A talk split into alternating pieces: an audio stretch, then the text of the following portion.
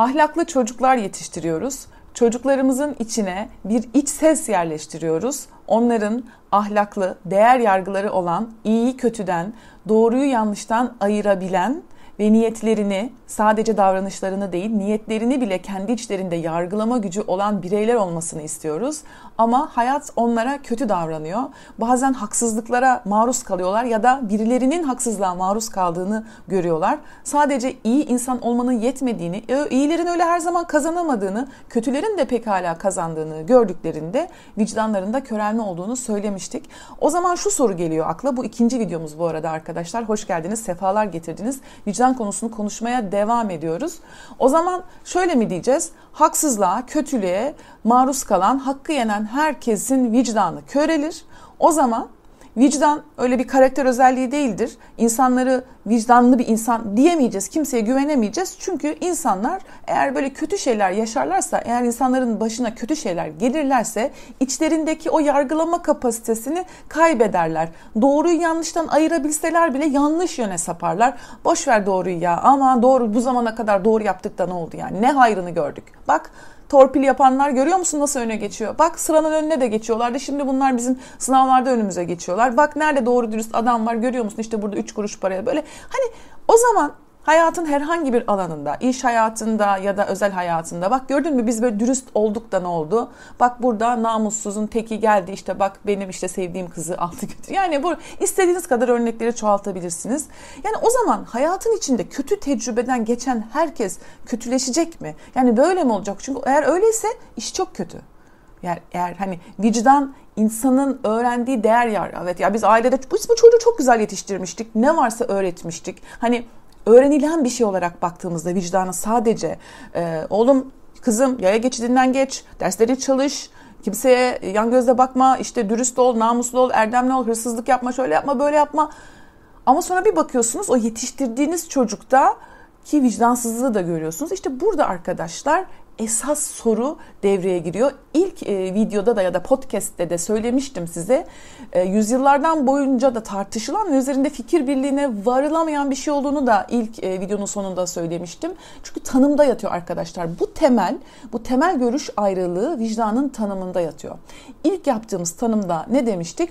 kişinin e, bir kişilik özelliği olarak bahsetmiştik ve hani kişinin değer yargılarına göre hani bir şey yaparken içindeki temel değer yargılarına göre ama bu değer yargıları dediğimiz şey öğrenilen bir şey. Toplumda öğreniliyor. Biz bunu öğreniyoruz.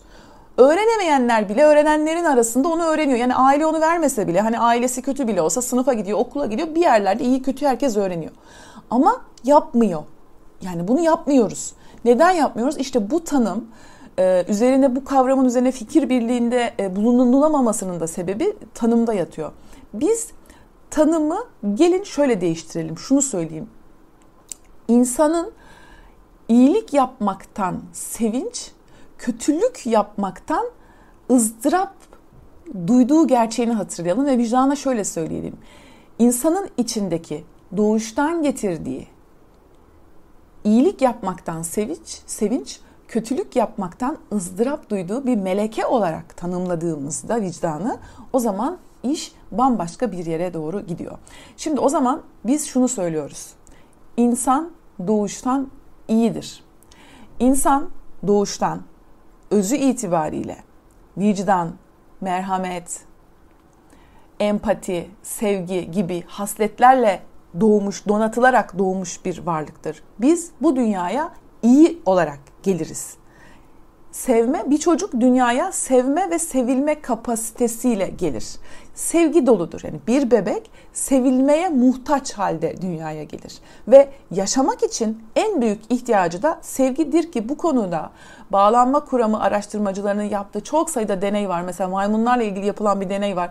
Ee, hani biliyorsunuzdur bir daha hatırlatayım. Hani bir e, kafesteki maymunlara sadece e, hiç onları sevmiyorlar. Böyle sadece beslenme mama veriyorlar. Bir e, diğer gruptaki maymunlar e, kucaklanarak hani sevilerek e, mama veriliyor ve o kucaklanmadan aynı miktarda mama veriliyor. Aynı miktarda besin almalarına rağmen kucaklanmayan, sevilmeyen maymunlar ölüyor.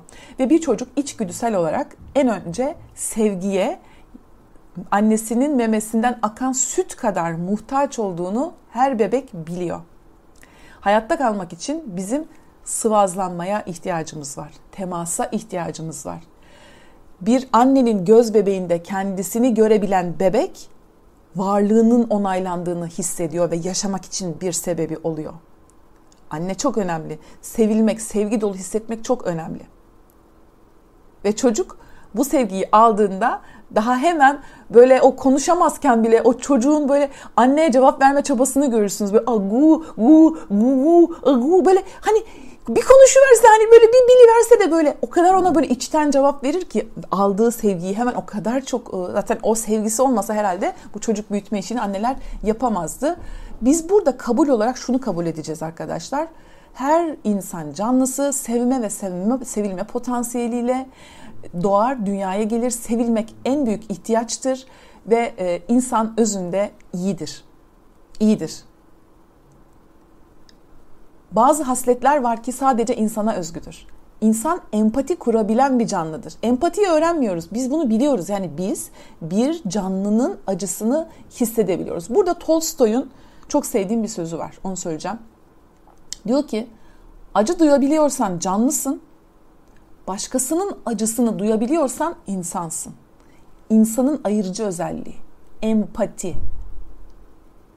Empati kendi acını duyabiliyorsan insansın, başkasının kendi acını duyabiliyorsan canlısın, başkasının acısını duyabiliyorsan insansın diyor Tolstoy. Çok e, önemli bir noktayı işaret ediyor.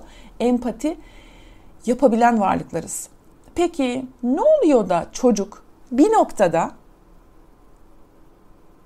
empati yapamaz hale geliyor? Ne oluyor da bizler başkalarının acısını hissedemez hale geliyoruz. Bunun da devam edeceğiz arkadaşlar. Vicdan oynatma listesindesiniz. E, devam edin e, arkadaşlar. Üçüncü videoda bunu tartışacağız. Çocuk ne oluyor da nerede bir kopma yaşıyor da bencilleşip kendinden başkasını düşünmeyen bir canlıya dönüşüyor. Görüşmek üzere.